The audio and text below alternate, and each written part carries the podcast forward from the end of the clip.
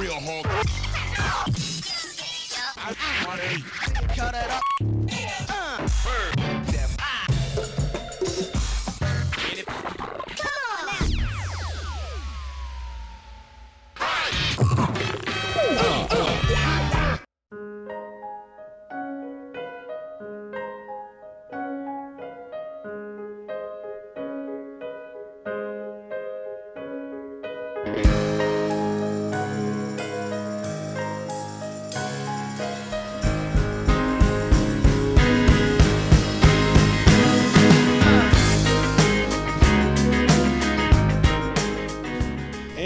To another exciting edition of Jackman Radio. I'm your host, Eric Jackman.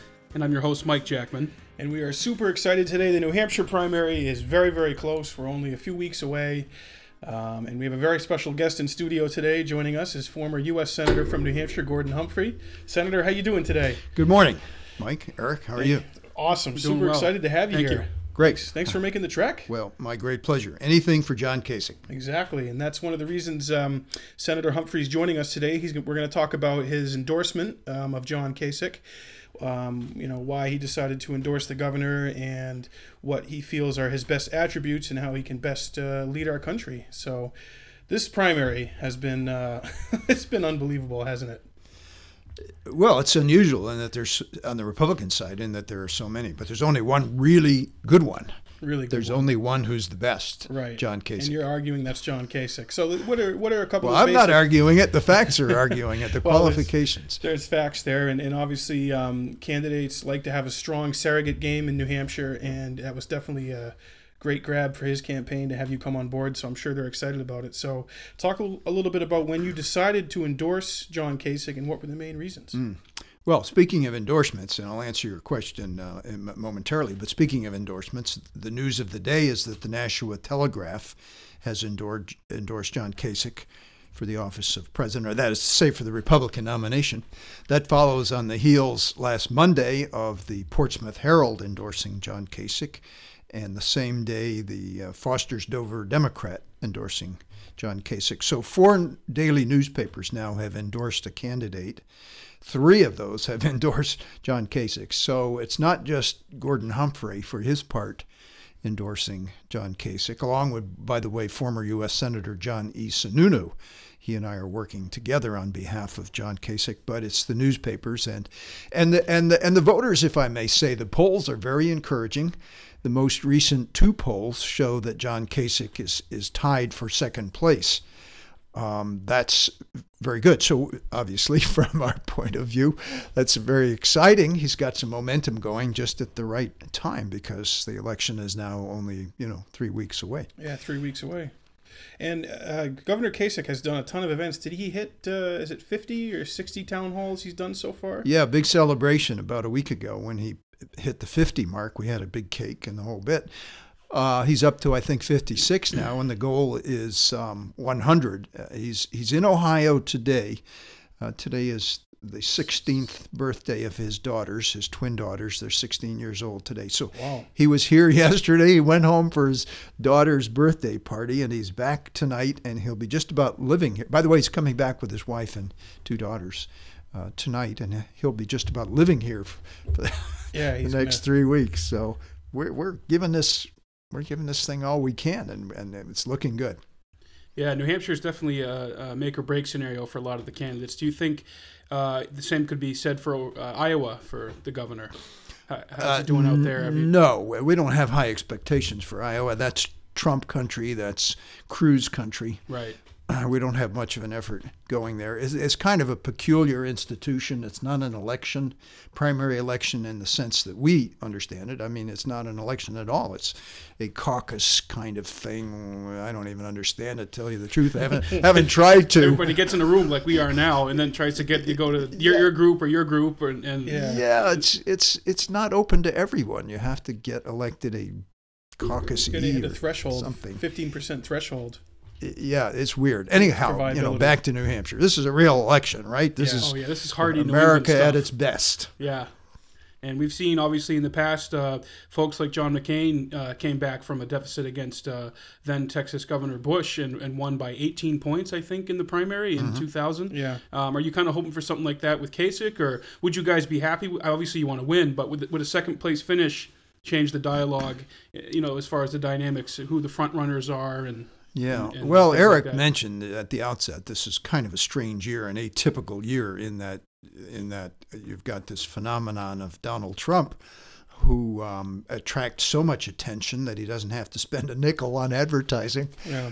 Uh, and the and the networks, to in my opinion, to their shame, are just having a feeding frenzy, putting uh, Donald Trump on even Fox for crying out loud on, on every day. It seems, I mean, literally millions of dollars of free television, such that he doesn't have to buy any ads, and the networks are getting rich in the process.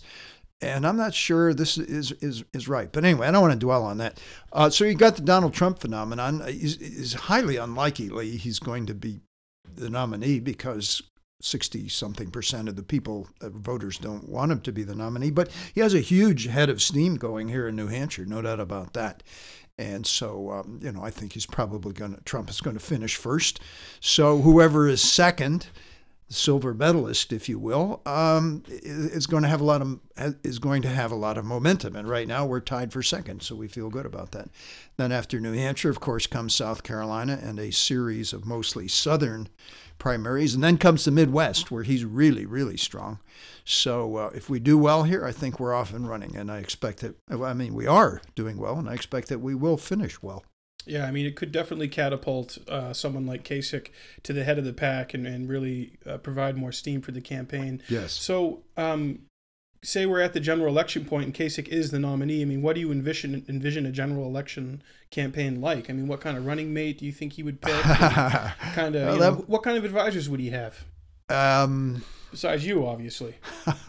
you know that you're not supposed to discuss that. First of all, it's bad luck. Second of all, it's against the law, literally, for any candidate to promise anything in an election. I mean, in the way of an well, office. we know that they do, though. We, we Um, know the well, reality. honestly, I haven't heard a a word about any of that, nor nor do I want to. Um, sure. Can I first tell you why? I mean, you asked Well, me the question, and the I never actually yeah. answered it. I got Why carried away. why did you endorse John, John Kasich? And when was it that you had that moment where you're like, I'm getting Yeah. behind John Kasich? Well, it wasn't. Um, it wasn't uh, automatic at, at all. I mean, there were so many candidates to review that it took me some time to wade through them. But ultimately, I came from my own, you know, from my own point of view. Everyone else, everyone has a point of view. This is only mine. But um, having served in the United States Senate for two terms, twelve years. Um, I have maybe a little insight about how well or not so well serving in the United States Senate prepares someone for serving in the office of president. And in my opinion, it doesn't. It, it doesn't. Um, it doesn't prepare any anyone well at all compared to being a governor. So uh, I, I think the real, the big first comparison is is is the experience of the candidates. You got three kinds. You got people like Donald Trump and uh, Carly Fiorina uh, and Dr. Carson with no experience in government. And some people think that's a, a virtue, but would you choose your dentist on the basis of experience or inexperience? Would you choose your, if you had a tooth, you had to have a tooth pulled or, or a root canal or something? You want somebody who makes great speeches about root canals but has never performed one? I'm going to make our root canals great again. Is, is that enough Root to? canals are going to be so great. They're going to be so strong. your, your teeth are going to be so strong, Gordon. Let me tell you. Your root canals are going to be huge, hugely huge root Lots of gold in them. Lots of gold in your teeth when I'm done with you. Let me just tell you. Right. That's a so point. That's a good point. You see the point. I mean, I, you know, if I'm going to have surgery or a dentistry or something, I want someone who knows what he or she's doing and has been doing it for a period of years. Right. Uh, so you've got the folks without any experience, and then you've got um, a couple of United States senators who, when you think about it, namely uh, Ted Cruz and uh, Marco Rubio, fine fellows up to a point, but not far enough. Uh, Right. uh, you know, I mean, of whom does this remind you? Uh, a, a United States senator who makes really dazzling speeches. And three or four years in the United States Senate, and I'm a new generation, and it's all going to get better, ladies and gentlemen. Who do, of whom does that remind you? I've been saying that to everybody. Marco Rubio is this time around Obama in 2007 Ex- 08. On the Exactly. Republican And side. Cruz. too. Exactly. They're, they're, Not- they're right there. Well, They're also the children of immigrants. Can I point that out too? One of them was born in Canada. That's what Donald would say. all right. I'm not getting into that, but because it's not necessary. No, it doesn't. No, I'm just joking. I mean, we're- I yeah. I you know, you know what I mean. I was you know. joking about Trump, you know, so we're even. But uh, you know, hugely huge and all that. Um, it's disgusting. huge, yeah. We don't. We let's not go there. It's disgusting. Um, imagine that having to pee in the middle of a debate. That's Oh, yeah. Oh, it was horrible. It was terrible. It was, It's terrible. It was disgusting. It was a disaster. uh, what what a zoo. Um, so you have people with no experience like Trump and Dr. and uh, Dr. Like Carson, Carson, yeah. Carly Fiorina. Then you have um, senators who, even if senators did make good presidents, and they don't, uh, don't have enough experience. They haven't even been reelected yet. For for the, haven't been reelected. Three or four years experience. That's like you know, being a freshman in high school or something. Uh, then you've got governors. And governors, being a governor is a very good preparation for being president because governors are executives. What are senators? Good question. I mean, what do they do? They talk, they give Blow gas. speeches, They blow a lot of out, gas. of, out of both ends. they um, They take they bribes, cast they they cast, cast votes, and that's serious. I mean, the legislative Sure. branch is a They're going to be there though. Rubio hasn't been there for a lot of it. Yeah. Yeah, but even even the you know senator's been there a long time. It's a different role. You, they're philosophers. They're poets. They deal in words. They deal in abstract. In the abstract, whereas governors deal in concrete crises day in and day out. They have to solve them. And Budgets. budgets, but not only budgets, State emergencies. disasters. Yeah, emergencies of all kinds, from hurricanes to earthquakes to uh, shootings in schools. Um, you name it, disease, e- Ebola. Governor Kasich actually had to deal with the Ebola They have to quarantine someone and kind of bring in the bring in a crew like uh, Resident Evil or something like that. They had to. Yeah, I, they I've had- forgotten the details. But you see the point that governors, uh, after a couple of years, have had some heavy duty experience in solving problems. And either they're good at it, either they have the knack for it, or they don't. And if they don't, they get thrown out. Uh, at the next election, and Kasich was just, as you know, was just reelected a year ago with 64% of the vote. I mean, that's a landslide, and his popularity out in Ohio is is at its highest ever. So he's done a great job, and I'd like to go into the details about that. Yeah, absolutely. So, I mean, obviously, um, when he was chairman of the budget committee in the House, um, his blueprint, it wasn't a Clinton blueprint, it was a John Kasich blueprint. And obviously, the committee helped. Uh, saw four consecutive balanced Yes. bu- budgets, correct me if I'm wrong, Yes. four in a row. Yes. And what exactly is it that Kasich did that no one else could have done before him or after him, and bringing people together? I mean, you served in the in the Senate, so I mean, first of all, bipartisanship. How would you even get the people to come together in a room and figure out what sides want and then find a middle ground? So, what is it about Kasich that ha- he has that ability? That's that is a that is the very best question you can ask, and I've got the very best answer I, anyone could hope for, and that is that John Kasich, unlike Barack Obama, but like Ronald Reagan and even Bill Clinton, and I'll, I probably should explain that with a footnote. Bill Clinton in this in this program, but uh, unlike Barack Obama, but like Ronald Reagan and Bill Clinton, John Kasich has a unique personal ability to bring people together democrats republicans independents. And that i'm this is more than you know just hot air that i'm i'm uh, mouthing here. The, the the proof is in what he's done. You mentioned eric that while john was in congress he, he he chaired the budget committee for 6 years this last 6 years he served in the house he went home, by the way. He decided he didn't want to make a career of it, which is another thing to his credit. Uh, just walked away from it and went into the, into the private sector for 10 years before he ran for governor of Ohio. But anyway, he was the chair of the budget committee for the last six years. Of During the last four years, uh, he produced a, a balanced budget in each of those four years. Now, people somehow can't seem to grasp that because they think that has never been done in, in, in their lifetimes, when in fact, if you were born, say, after 1997, it has happened in your lifetime. It happened in 1998, 99, 2000, and 2001 when John Kasich was chairman of the Budget Committee. Um, the, the, the Congress, the House and the Senate, uh, voted for his budget over that of President Clinton. Uh, uh, Bill Clinton was president at the time. Clinton, as presidents do, submitted his budget. Kasich submitted an alternative uh, that balanced the budget, and uh, the Congress adopted Kasich's budget. It was actually the Kasich Domenici budget. Senator Pete Domenici in the Senate uh, dealt with it on that side and adopted that over the president's budget, which was the first time that's happened in a long time. But anyway, the bottom line is the literally that um, this resulted in in uh, 580 billion dollars in black ink surplus, which was used to pay down the national debt. Well, the national debt at the time was about six trillion dollars, and so 560 billion is very nearly um, 10% of the national debt was repaid. Again, people can't quite grasp that because they don't think it's ever happened, but it did, and it can happen again. And okay, so this gets back to your question it's all well and good to have the technical skills and the staff to create a budget. It's a very complex document, as you can imagine. But it's another thing to get enough Democrats and Republicans to, together to vote for it, to comprise a majority, and to enact it into law. And he did that four years in a row. So there's proof positive that even in the most contentious area, and budgets are the most contentious area because they're about priorities, they're about constituencies, they're about reelection. They shouldn't be, but they are in the minds of members of Congress.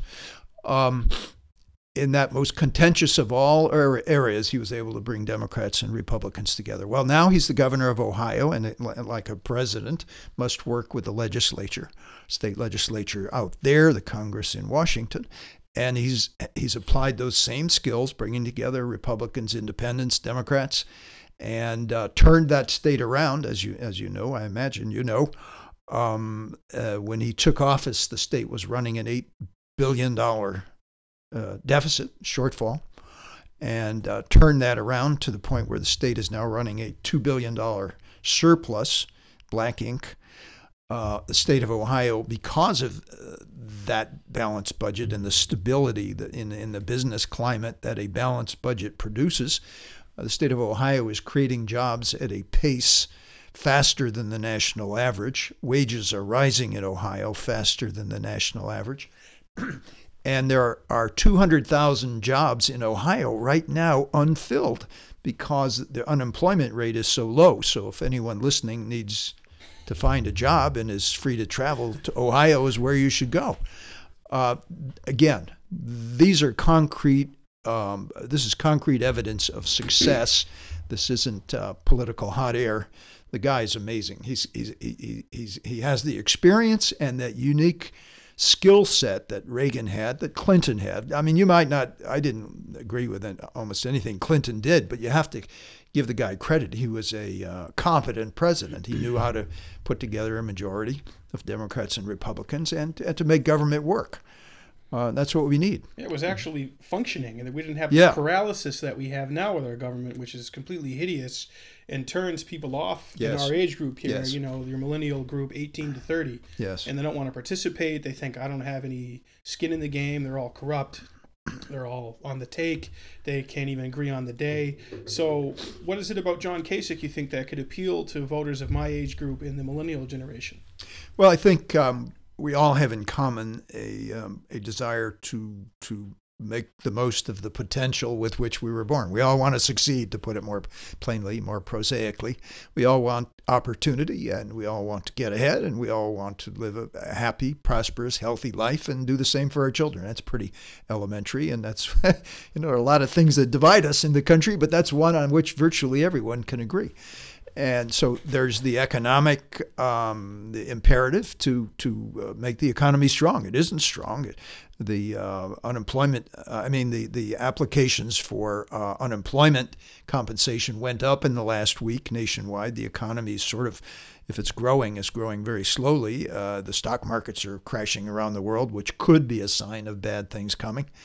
So we need a president who can balance the budget because without that, without that kind of stability in the economy and in human expectations, uh, if, if instead you have uncertainty, then then people who create jobs are, are, are not going to create jobs at, at the necessary rate. So you need a balanced budget. You need a president who will restrain the regulatory um, burden that Washington imposes. You need a president who's prepared to cut taxes, as Reagan did, and even as Clinton did, in order to stimulate the economy and get it really going again. And then the other big issue that's on everyone's mind, and again, this is so whether you're an old guy like me or a young guy like you guys, um, and that's national security. I mean, it's a jungle out there. It's worse than a jungle because, you know, uh, sometimes I think animals are more civilized than these ISIS people. In fact, I'm sure they are. Yeah. I uh, don't have religion. animals don't have religion. Running their lives. Yeah, running their lives. Yes. You know, yeah. clouding their mind. It's a jungle out there, and it's not going to get any better for a long time no. to come. So, in the meantime, our, our national defenses are down, if you will we're not uh, as strong or as respected as as we were, and we need to rebuild our defenses. So speaking of foreign policy, I'm glad, I'm glad you brought that up. Actually, the first time I met Governor Kasich, I asked him a question about Saudi Arabia, the Kingdom yes. of Saudi Arabia, yes. and um, their financing of terror. Um, they're basically the United States turning a blind eye to their financing and their material support. And it dealt with uh, a section of the September 11th attacks that Senator Bob Graham has spoke about mm-hmm. at length. I'm yes. sure you're familiar about it. 28 redacted pages from the original investigation. And John understood what I was asking him about. He didn't really give me a straight answer, but then I heard him in the debate the other night, and he was very, very critical of Saudi Arabia. And it was like a breath mm-hmm. of fresh air. It was mm-hmm. amazing mm-hmm. to hear um, a sitting governor and someone with that podium saying, "Look, um, I, I, got it right here." He said, "There's a where uh, Saudi Arabia is." The, he said, "quote My biggest problem with them is they're funding radical clerics through their madrasas. This is a bad deal and an evil situation, and presidents have looked the other way." So. Yeah, perhaps that's a breath of fresh air. It's a breath it? of fresh air, and perhaps uh, John Governor Kasich would be more hands-on with Saudi Arabia and not turn a blind eye anymore. Well, he's. Uh, I've attended just about all of his town meetings since I endorsed him back in September, and I've heard him mention, say in these town meetings a number of times what you just quoted, namely that uh, Saudi Arabia has has been to a certain extent cooperative with the United States in various matters, but at the same time is funding uh, these radical organizations that are attacking Western civilization, and that needs to stop. Now, the, the further good news is that the United States has finally, after uh, decades of delay, um, um, begun to produce a surplus of oil North Dakota. once, once again we, we turned the private sector loose with environmental, reasonable environmental um, constraints, and they are now producing actually a surplus. The first ship bearing American petroleum to be exported left port just a few days ago. Uh, the price of oil is coming down because a production is going up, principally in the U.S and because demand is coming down, principally because the world economy is slowing. So uh, right that's around not, thirty a barrel right now. Yeah, below actually. Below yeah, 20, 27 or I, something. I remember during the gas crisis a few years ago, it was over one hundred and twenty dollars a barrel. So anyway, to get back to what you said, not only should we, for sound moral reasons, but also for national defense reasons, uh, put Saudi Arabia on notice that yeah. we're not going to tolerate that any longer. But the sweetener is, or the that lucky happenstance is, that simultaneously we can get along without their oil if we have to. Right. We've had kind of an interesting relationship with them. Uh, it's almost like a partnership. It's not that we really like each other. Yes. It's almost for strategy and for obviously energy resources and other uh, political implications. Yes. So it's it's you know I, I read the other day we've almost overtaken not Saudi Arabia but maybe some of the other countries that are sending oil our way uh, in production. I don't know how long that's going to last, and you hope we can come up with other uh, sources of energy. But um, yeah, that's an interesting, interesting, uh, you know, thing to look at. I mean, you look, you look at their human rights abuses alone, yes, and that's that's something that uh, you know should be looked at. Well, John Kasich has made two major speeches in addition to all of these town meetings all over the country. Uh, two major uh, policy speeches, one on national defense and one on foreign policy. Um, we've just touched on foreign policy to a degree in discussing Saudi Arabia, but he has a fully fleshed out program for foreign policy and national defense, and uh, as well as economic policy. Uh, and those can be found on his website in detail for those who want detail at johnkasich.com, K A S I C H. Uh, rhymes with basic, Kasich. And uh, Kasich Cable have you seen that ad where there's there's a Kasich ad where this little girl said, "That's a funny name." Have you seen that? Uh, no, I don't think but, I've seen it. But that. it's funny. It reminds me of Kucinich's old ads. Rhymes with spinach. Dennis Kucinich. Another Ohio legend. Another great Ohio um, Well, yeah, uh, statesman. Well, John, like Dennis Kucinich, is uh, uh, descended from people. Uh, Yeah, the same uh, background. Yeah. in Ohio. Yugoslavian or, or, or Croatian, maybe. Croatian in Yeah. John's case. Yeah. Uh, in fact, there, uh, let me talk a little bit about his background because this is important too. It forms his perspective. Uh, wasn't born with a silver spoon in his mouth like a certain um, uh, person in a dynasty running for president. Um, he He didn't say it. I said it. Uh, wasn't handed a real estate. Gordon, I got a very like- small loan from my father for a million dollars, and I paid it back with interest. All right, okay? I've had a hard life, Gordon. okay, all right, all right. Enough, enough uh, snide remarks on my part. Um, no, uh, Kasich was born in um, and raised in a place called McKees Rocks, Pennsylvania, which is right by Pittsburgh on the river, Ohio River. Industrial town, steel town, chemical town that you know kind of went down along with uh, those industries out there when he was growing up. So his, you know, he he has very much a uh, blue collar. I would even say lower middle class background. I can say that because that's where I came from. I grew up in a town like that myself. Same here. Uh, my We're father worked. It's not about me, but just quickly, my father worked in factories all his life. Uh, worked hard and honestly, and never complained about it. But anyway, Yeah. enough about me. So, but Kasich grew up in that kind of a family. His father was a, a mailman, a postman, carried the mail on his back. His father was a coal miner, literally. I mean, his grandfather the grandfather. grandfather was a coal miner, literally, who died of black lung disease. I mean, that's you know that's the background he comes from. He went to uh, Ohio State University, didn't go to prestigious school. Uh, good football team, great football team, but you know One it's not best, not yeah, exactly you know one of the Ivy League schools It's not Wharton School or or small. It's an enormous, giant kind of a school. So anyway, that's where he comes from. He understands the plight and the struggles of ordinary people. That's good too. It's good perspective. It is. Yeah, he, he really is. And last time we, we saw him speak at Papagallos up in Keene there uh, last month. You were at that event I as well. was. Yes. And we um I just got a chance after the event to kind of talk to him and and uh, you know we usually ask policy questions or political questions, but I Uh-huh. asked him you know he's from he's the governor of Ohio. That's where the Rock and Roll Hall of Fame is. Uh, I've made two treks there myself, right? and uh, he's in support of having one of my favorite bands, uh, Electric Light Orchestra, inducted into the Hall of Fame. Yeah, he's And, really uh, into you know, that. just he can talk with you guys about that stuff. did, I yeah. have no idea what he's talking about when he goes into that rant, but you guys, you guys understand that stuff. Yeah, no, it's interesting too. A, a little bit about yourself. I read I read this on your Wikipedia uh, Wikipedia page. You were born on October 9th, 1940, the same exact day as John Lennon. Yeah, that's right. Yeah, Uh, that's a little little rock and roll uh, history. Do, do you, do you have a favorite Beatles song? uh, poor John. Are you a Beatles fan?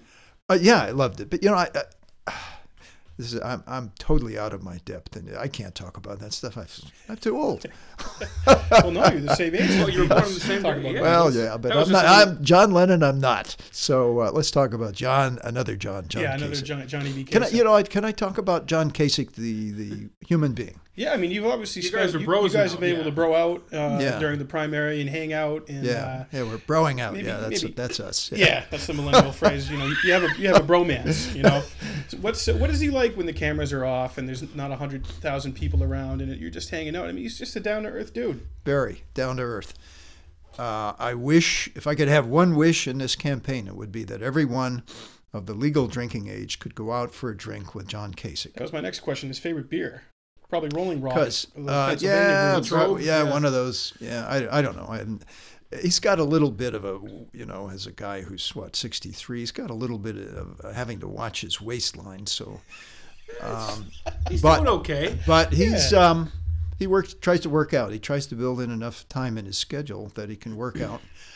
Uh, but anyway, he's a very down to earth guy. He's he's kind of rough around the edges. You know, I think people have seen that in He's the not debates. totally It's come out a little bit, which I kind of appreciate. I appreciate. like when that. he's a little bit condescending to the questioner. just like a, just like a just touch. a tad, yeah. just touch- a little bit condescending. but there's know? no meanness there. Unlike a no. certain guy named Donald something or other. You're ugly. He's, Yeah. he- You're there's, fat. there is absolutely no meanness, no unkindness, no thoughtlessness. He's very careful with how people's feelings, and um, yeah, he's a little rough because that's you know where he grew up, but he you know he didn't go to finishing school or, No. or uh, prep school. I think New Hampshire voters like that. How He's that's real. authentic. He's Yeah. real. He's I like not. It. I, I I appreciate that. well, I do know, too, because I believe me, I've seen enough of these packaged Oh, yeah, politicians been- to right. last my lifetime. Uh, you know, they will uh, take on whatever point of view and and, and mouth whatever Yeah, they're like words weather vanes. They're blown with the wind. We'll Wherever get the them wind elected. blows 'em. Yeah. elected, and he's just the opposite. He sometimes I wish he were a little more. Um, Polished? tactful, and Tactful. polished. Yeah, but I'll I'll take him as he is because he's real. Yeah, no, no, I can I can definitely see that. I've seen Kasich now a couple times, and um, social issues. I don't really know a lot about where he is on social issues because if he's going to want to win this general election, he's got to be able to kind of bring that to the younger generation. Our millennial voting bloc. We're going to represent, I think, the largest one, and not maybe not the next election, but the one after that. We're going to have majority voting. So Yes. Well, good luck. issues, social. Yeah. Good luck with the problems that we're about to Well, hand you. Hey, I'm gonna.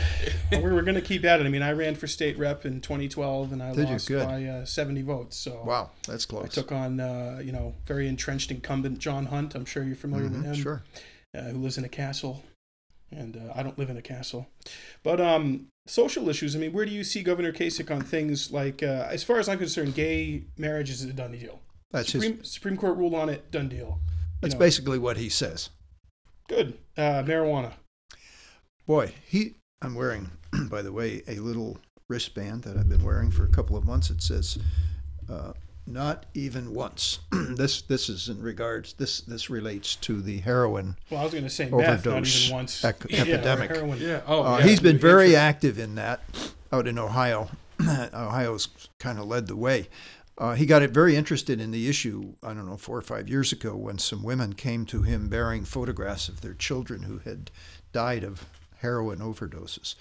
And we have it here too, big time. here, Over man. 300 young people year. Yep. died we have a in kid in our graduating high school class. He he died of it this pat last year. Oh my gosh. So it's everyone It's huge. is touched by it, affected by it. All right, so this relates back to your question about marijuana. I know it's kind of fashionable nowadays to say, well, you know, let's legalize it, but he sees it as uh, the, the the door that leads to ultimately to heroin overdoses. So he wherever he goes, and he's done this in many town meetings. If there is a, a youngster in the audience, he, he will give his little uh, sermon about do not take drugs. It's you think you're smarter and stronger than drugs, you're not, and it'll kill you. So that's your answer. So he's he's uh, in the chorus of gateway. He believes marijuana is a gateway drunk. I haven't heard him use that word, but I guess that would be right. Well, it's I don't know. I mean, my generation doesn't prescribe to that totally. I personally don't. I mean, if if we lose it, if we're going to apply that logic, then all of my father's generation should have died of heroin overdoses. You know, some of the greatest music was written with hero with uh, marijuana, and some of the most ins- inspirational uh, musicians and artists and poets used marijuana, but never touched heroin. So, I don't really agree with that, but I, I have to applaud his honesty. Okay, well, that's what he says, and Yeah. he doesn't varnish it. Yeah, well, no, hey, I got to applaud him on that, but he, that's going to be a tough sell to uh, our demographic and people who are seeing these states that have legalized it and relaxed the rules on it, and you're no longer a criminal if you want to come home and have a few puffs of weed in the comfort of your own home. So, There's the medical implications of it too. Even in New Hampshire, who there's a what what was her name? She's dying of cancer, very late. yeah, aggressive- she Well, got that's her a- medical. Yeah, that's a different issue. But anyway, Yeah. y- y- you know, if you're trying to persuade me, you're trying to persuade the wrong guy. I'm not running for president. Oh, president. hey. Well, yeah. I'm just reporting what, what he says. absolutely, absolutely. No, I, I appreciate that. Um, and then turning to another foreign policy area that I haven't heard Governor Kasich talk a lot about. Um, so obviously, ISIS is a huge problem. Radical Islam is a huge problem. Yes. But identifying the root causes of it and what is causing these young men to leave their homes, whether it's in Mm-hmm. the UK, whether it's in other countries in Europe, and travel to Syria and travel to Iraq and join up. I mean, we have to look at the root problem as that's what what is causing this, and then not only that, countries that have been affected by our drone program. And I think that's something that's not talked about enough as a root problem and as a great recruiting tool of radical Islam is our drone program. What do you what do you think? You're going to have to tell me what that means because I don't know. Sure. What, what do you mean okay. a drone I'll, program? I'll make it. I'll make it very basic. So you you live in a village in Pakistan, yeah. and your village has routinely been drone bombed hmm since Barack Obama's taken office. Okay, I get it. Yeah, it started when you were a ten year old boy. You're an eighteen year old man now. We have we have to be honest about that. We have to look at that with a critical eye and kind of be honest about it. hmm Our drone program is a great recruitment tool of terrorists. Yeah, maybe so. I don't know if it is or it isn't. I've never heard him address this, so I wouldn't know what to say. But I will say that I have heard him address the very critical issue and growing issue of terrorism, and he thinks sometimes he gives very blunt answers. And at one town meeting, someone asked him, What should we do with ISIS? And his answer was, Kill them. And in another town meeting, uh, in a similar vein, he was asked, What do we need to do to rebuild our defenses? And he said, Spend money. Now, you know, in both cases, it's more than just that, but he's pretty plain spoken. Um, I'm not sure if I'm answering your question. I, I've never heard him uh, respond to the drone issue. Okay. Well, no, that's that's never fine. been raised. I mean, how, how do you feel about it being a former U.S. senator and dealing with foreign policy in your career? I mean, can you can you kind of agree with that line of thinking, or not just agree with it, but see what I'm saying? I can where see where from? the uh, collateral damage is done to our image and and uh, creating resentment and anger and hatred against us. On the other hand, we have killed hundreds of dangerous terrorists that way, and I'm not sure where we'd be if we hadn't. I think we'd be in a worse place. So it's very tough, um, but we don't have a lot of choices. And the first priority is the safety of our families and our communities and our nation. And I think I'm speaking for John in this, and that we will do what we have to do to safeguard our families. Um, he speaks a lot about um, inspiring young people to live lives greater than themselves. It, it, seems that if there's a common thread among these Western youngsters who are attracted to Islam and become is, radical Islamists and go to join these terrorists, that they they the common thread is that they're sort of outsiders, don't fit in, um, and are, are are looking for a way to achieve some significance, even if it's in a notorious way. So this is tough to deal with, but he speaks often of it: the need for Americans of all ages to to live outside of themselves, to involve themselves with others, to to live uh, to a higher standard, to serve, to make things better, to leave. A, he, he speaks of this all the time, and you might think, well, yeah, great, it's it's nice, you know, nice rhetoric, it's nice, it's all true, it's nice, but what can a president do? Well, you can't, you know, you there's some things you can't legislate, but the president, the office of president, does involve the opportunity, offers the opportunity to, for example, bringing in young people who are doing good things and holding them up, putting them on a pedestal in the Oval Office or in the, in the White House reception rooms, and bringing in organizations that are doing good things and, and making, holding up as examples individuals and organizations who are doing just the kind of things we, I, I, I discussed a moment ago. And he's, that's his nature. He wants to do that. He's told me he's going to do that. Use the White House as a bully pulpit. That's the expression. Yeah, to, well, to inspire. So, to inspire. Yeah, that's the um, word. To inspire. Well, I love what he did with Nixon. How he got his college president to deliver a handwritten letter to Nixon. So, right now, Yeah. what I'm going to do is, if you got, if he makes it to the White House, obviously you're going to have the president's ear. I want to, I want to go to the White House with you and Mike and Aaron, do a podcast, and have a few beers. So, we can try and make that happen. Uh, all right. I don't know. If the, I don't know. The beers might have to happen on Pennsylvania Avenue. I'm not. I'm not sure. Oh, yeah. 1600 Pennsylvania. But well, but the other part. The other part. there. You know, I. I, I, look. least get him I, I don't. I, I. I- I don't count on having any particular role, but I just want to get this guy elected for the sake Sure. of my children. Well, well, yeah, absolutely, and um, but I, it's that kind of spirit I do appreciate about him because you know a lot of us have that spirit too, and and people think like politicians are these far off people who are so much smarter than us and so much more enlightened than we are. But you know, as you know, serving in the Senate, they're really not. You No. know, they they a lot of them are right place, right time, have the right people backing them financially. So, um, you wanted to talk a little bit about uh, what was your next? Uh, Oh, oh, the next issue I wanted to touch on is this is a big one, obviously, is the issue of immigration. Yeah. Um, now, Yes. Governor Kasich doesn't really strike me as a uh, a rabid, you know, fervent uh, neoconservative, uh, anti-immigrant, Muslim-bashing type politician. Um, he's probably going to come at this with a more level-headed and uh, you know cogent response. What, what, what's his take on immigration? And obviously, since Donald Trump raised this months ago, it's been it's always it's always been part of the dialogue, but Yes. it's really been it's reached a fever pitch. yeah, it, it's it's kind of ridiculous now at this point. What, what's what's the gubernatorial take on this? Well, John is what I call a practical, or maybe a better word is a pragmatic, Pragmatic about it. yeah. conservative, as was Ronald Reagan, in my opinion. Um, so uh, he thinks, first of all, in the way of prevention of uh, keeping the problem from getting worse, he believes that we should complete the wall, both the physical part and the electronic part, and that we need to take a very strict, no exceptions approach to any further illegal immigration, that we need to close the door, if you will, and lock the door.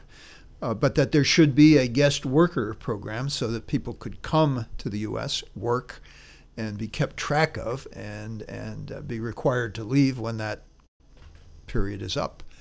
Uh, as for those who are here, he does not favor giving them citizenship. Let me repeat that. He does not favor giving them citizenship. He does not favor rewarding them for, you know, putting them at the head of the line uh, ahead of other people who are waiting outside doing it the right way Right. so they wouldn't get citizenship, but he would neither would he round them all up in Trump wagons, shall we say, Well, that's not feasible. just not. uh, tear, you know, tearing them from the arms of their children.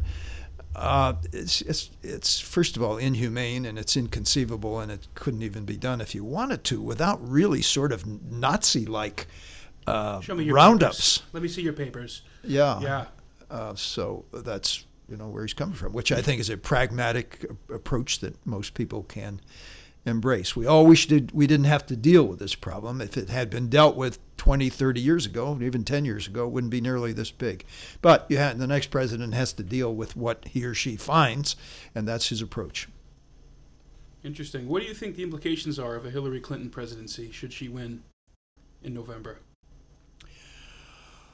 Uh, I think a lot of people will leave the country. really? really? Because we heard that when including Bush. Bill Clinton. I'm, go- I'm going to Canada. I'm out of here. They got better health care. This is going to be terrible.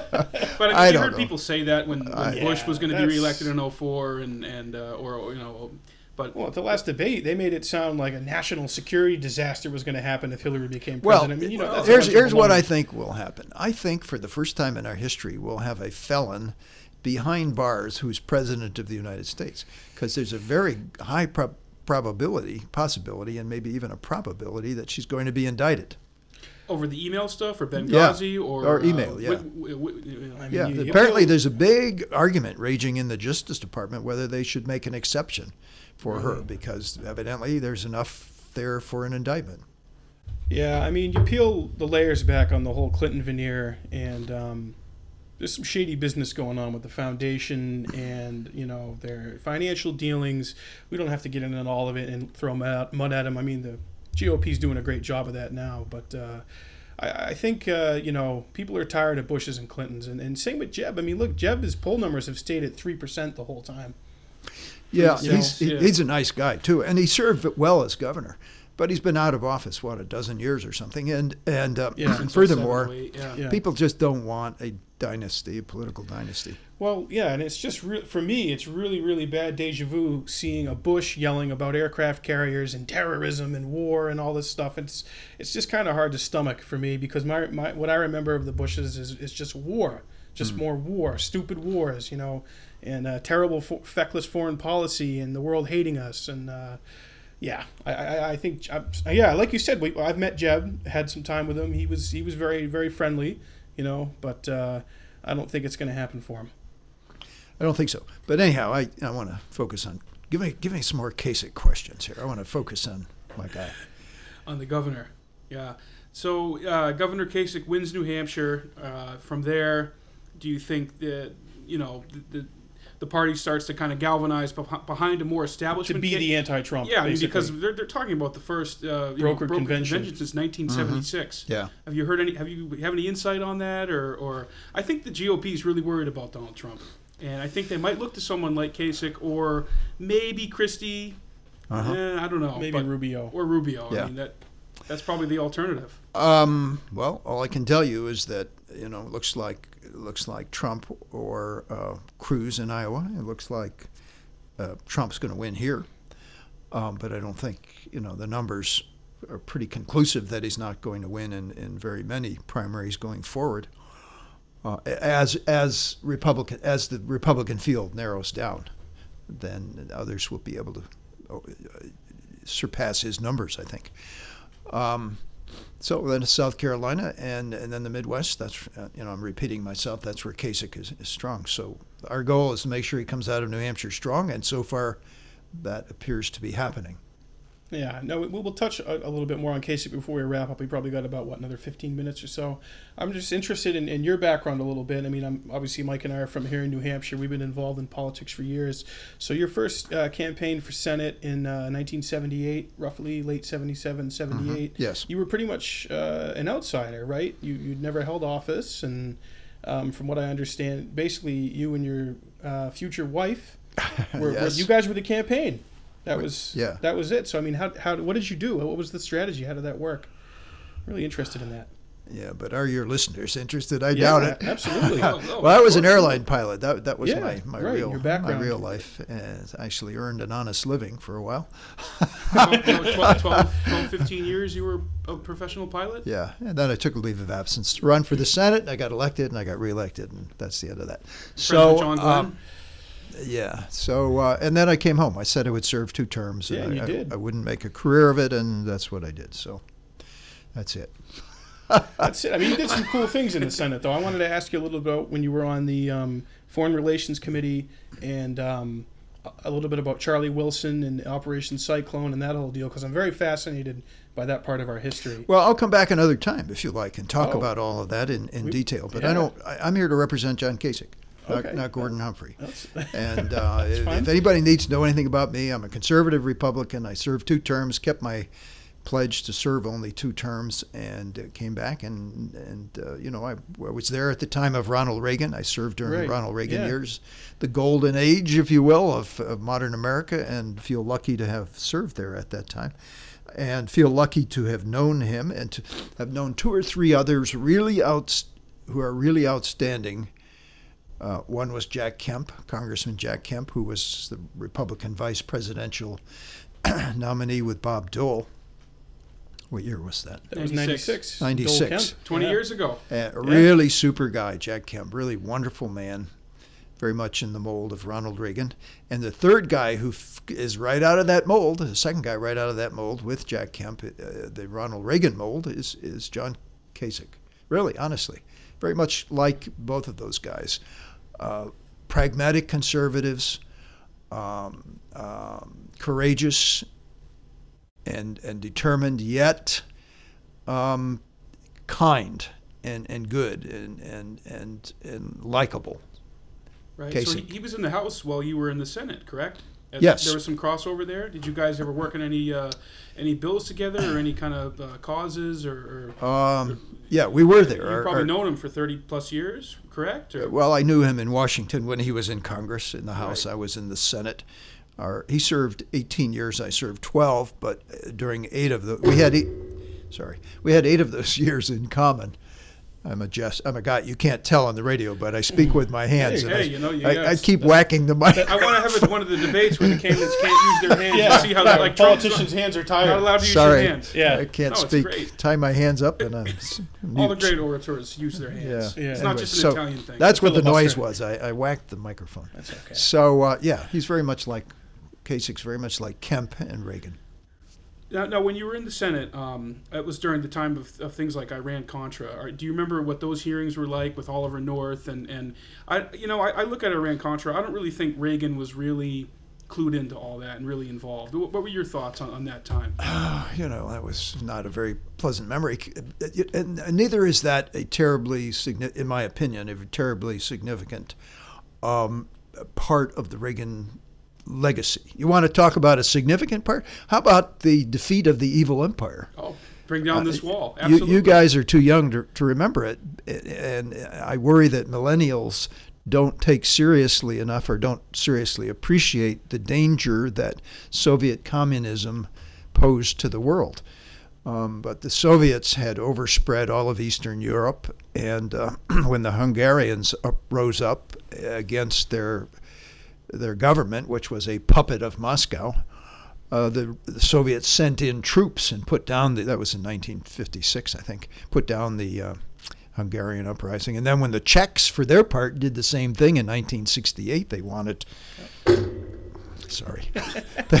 You can edit it We do that too. We, al- we, always, we always bang the mics. they, they wanted freedom, and uh, again, the Soviets sent in troops, and then they invaded Afghanistan and utterly occupied Afghanistan and, and killed hundreds of thousands of people, literally to the point where the UN was uh, debating uh, whether to charge the Soviet Union with genocide in Afghanistan. So it was a very bad and, a, and also period, and also a very dangerous period because of the nuclear confrontation.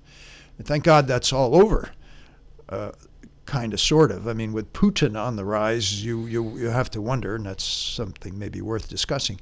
But right now, but um, so anyway, Ronald Reagan uh, confronted the Soviet Union, engaged the Soviet Union, and ultimately, with the help of the Pope at the time, which Pope was that? John John Paul. Paul, yeah, John great, Paul great too. man. John Paul, and George and Ringo. and Yeah. and uh, Lech Walesa, the Polish leader of S- Solidarność or Solidarity in English, so uh, they ultimately uh, prevailed, and and the, the Berlin Wall came down, and and in 1991, the Soviet Union, which was you know, I mean, they were collapsing, anyways. Yeah, they were collapsing collapsing. economically. Disaster. Yeah.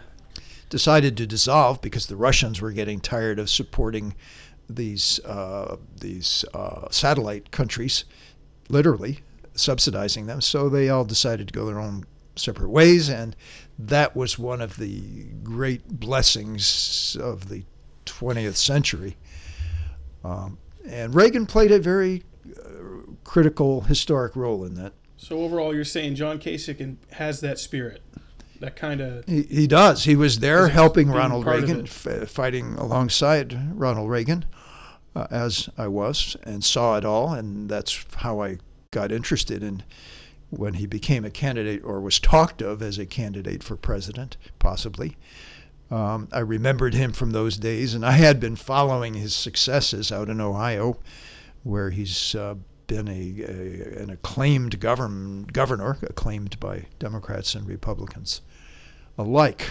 And so, uh, but still, I, w- I went around and I, I, I examined all of the other candidates. I attended many of his town meetings, lurked in the shadows, if you will, and just listened. And, creeping. and yeah, a little spying. Did, and did you have any of the other campaigns try to get you, try and bring you on board actively? yes, yeah, I don't want to say which, but Oh, yeah. um, yeah.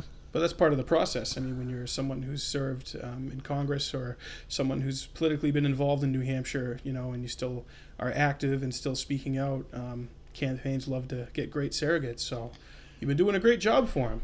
Well, And, um, I'm, I'm trying. I, I feel very s- strongly about uh, what a great president he would be and how superbly prepared he is. Not only among this group of candidates, but I think he's the best prepared candidate f- for the office of president in decades.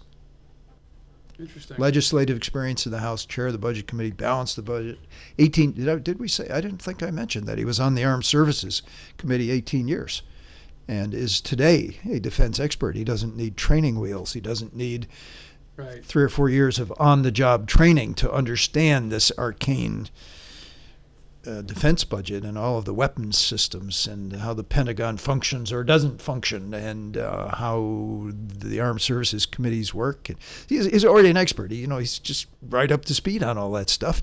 I mean, in as much as, as national security is, is one of the two prime um, areas of concern on the part of most voters, that he is so well prepared in, in, in the realm of national defense is just another um, blue ribbon qualification.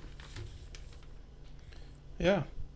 Do you have any uh, other closing Oh, questions? I think. Uh, oh, I wanted to ask you what your favorite political film was. Having served in Washington, I'm sure you've seen all the President's Men. Uh, you know, if, if you have a favorite political film, or if I- you I- watch House of Cards. I, I, I don't watch all that stuff. I, I lived it. I don't need to see it in you the don't want to be reminded how horrible it was. My, if you want to know my favorite movie, it's Master and Commander. Have you seen that? It's Oh, a, Russell Crowe. Yeah, that's- yeah, oh, yeah, I've seen that's a that. great yeah. picture. Uh, That's my kind of. so is it safe to say that uh, uh, Governor Kasich, as president, wouldn't?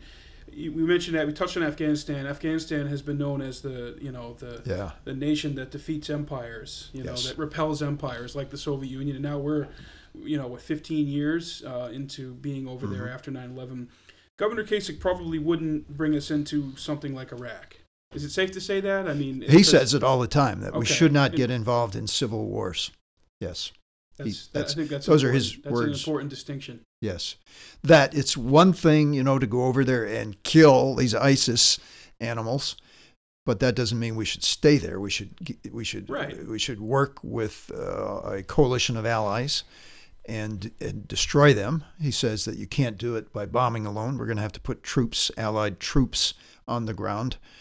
And that reflects history because, as surgical as air power sounds, in theory, it, it is not and never gets the job done by itself. So it's going to take not boots on the ground because that's not what we send. We send American young Right. men and women. And that's a very weighty decision and a very weighty responsibility on the shoulders of the commander in chief, which is yet another reason, may I say, particularly for listeners who have a youngster in military uniform, that you want to choose a president who is up who is a defense expert, who knows how to make government work. You don't want an amateur um, in the White House, uh, even one that you know says he's going to make America great again on, on the basis of what who who knows but Just all you want you want experience there's no if you could you're going to choose a dentist you want an experienced dentist you're going to choose a surgeon you want an experienced surgeon You want Ben Carson? Well, Yeah. You don't want to go to sleep when you're doing it. You know? and if you want a president who will lead the country into prosperity, greater prosperity and greater safety, you need experience, not amateurs. You know, uh, t- people say that government should be like business, and to be sure, uh, modern uh, innovations should be adopted and, and business like methods should be adopted. And that's part of the reason the governor has been so successful in Ohio, Kasich. By the way, here's, an, here's a really a revealing statistic. The number of persons who work for the state of Ohio, that is to say, the number of state employees, is at a 30 year low in Ohio. There isn't another state that can say that. And how did he do that? Did he have mass firings? No, he didn't fire anybody. He simply didn't replace um, people when they retired, state employees when they retired. He didn't replace them. Well, then how do they manage? They manage with innovation and modern technology Efficiency. that makes the state employees more productive. And uh, again, experience. That would be nice if we could do that to the Fed, Well, federal level. Could uh, we get those numbers down? Shrink the. That's you know that's what I've said by uh, that's what I've implicitly said. So let me now say it explicitly that what he's done in Ohio is not black magic. It's not rocket science. It's it's plain common sense, uh, and those those reforms can be scaled up to the national level. Excellent. Well, that wraps it up here for Jackman Radio. I want to thank you, Senator, so much for joining us. Well, my very and, great pleasure. Uh, being very eloquent in highlighting why you've endorsed and are supporting Governor John Kasich for president. Um, it's been very fascinating, and I would love to do a follow up interview. There's so many things I would love to talk to you about.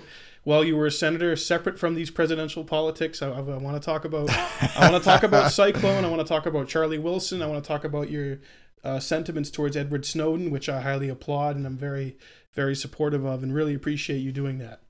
So thank you. Okay, well, I'll be back. Yeah, we'll have you back. So, ladies and gentlemen, uh, Senator Gordon Humphrey, he was in the United States Senate from 1979 to 1990. He's on the trail for John Kasich, and you can check John Kasich out at uh, johnkasich.com. He's on Twitter, he's on Facebook. And he'll be in your town coming soon. Yes, and he In will New be Hampshire. moving here to New Hampshire for the final stretch, and uh, we very much. May, may I just say, for those who want to go to uh, one of the one of Governor Kasich's town meetings, again, you can find his schedule uh, on johnkasich.com. Everything you need is there. Yes. Well, thank you so much for joining us. Thank you, Senator Humphrey, and another episode of Jackman Radio. We appreciate you listening. Thank you.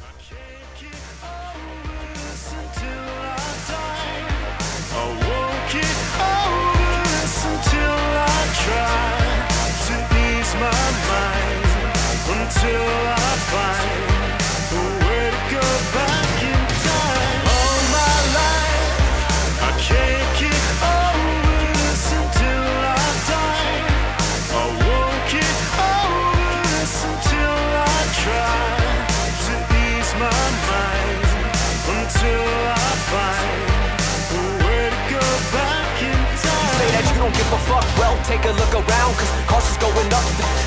going down, and there's less and less hope, and there's more and more guns. Go ask the CIA, there will be more and more drugs, man. I still wanna rob trains, wanna push it to the limit till they eyes pop veins. I'm trying to make a left turn, but they got the lane blocked off, man, and my heart's red and burning. These are days, sing days, searching for a truth like a mouse in a maze. Blood pressure through the roof is about to be raised on the run from the law in a high speed chase. Maybe it's only genetics, but they gon' give me some diuretics of the future. If you wanna let it be, you gotta let it. I'm still riding through the wood, but ejaculating, illuminating underneath my hood. I'm covered up, I got my nine, All man. my life, I can't get over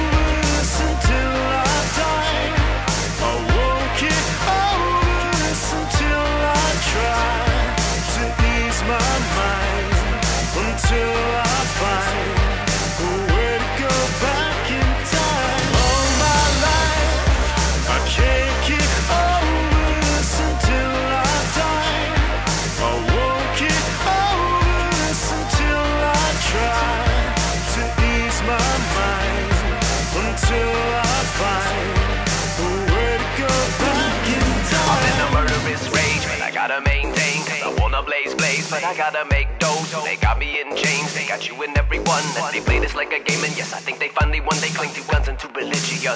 While they rob us fucking blind, a tale as old as time. Each party bribing, they both toe the line. How can you feel fine and feel something ain't right at the same time? Tranquilized, man, the lies don't stop. They searching for the next rising stock. And I bet they buy it up. People put your biases up. I know the sun is hot as bright as fuck, but otherwise I'm stuck. That's why I might give up. There's five good Goliaths, they ain't even trying to fight us. Where's my rioters? I'll take a hiatus maybe, and introduce our baby to this crazy fucking circus singing. Got my motherfucking nine by my side, man.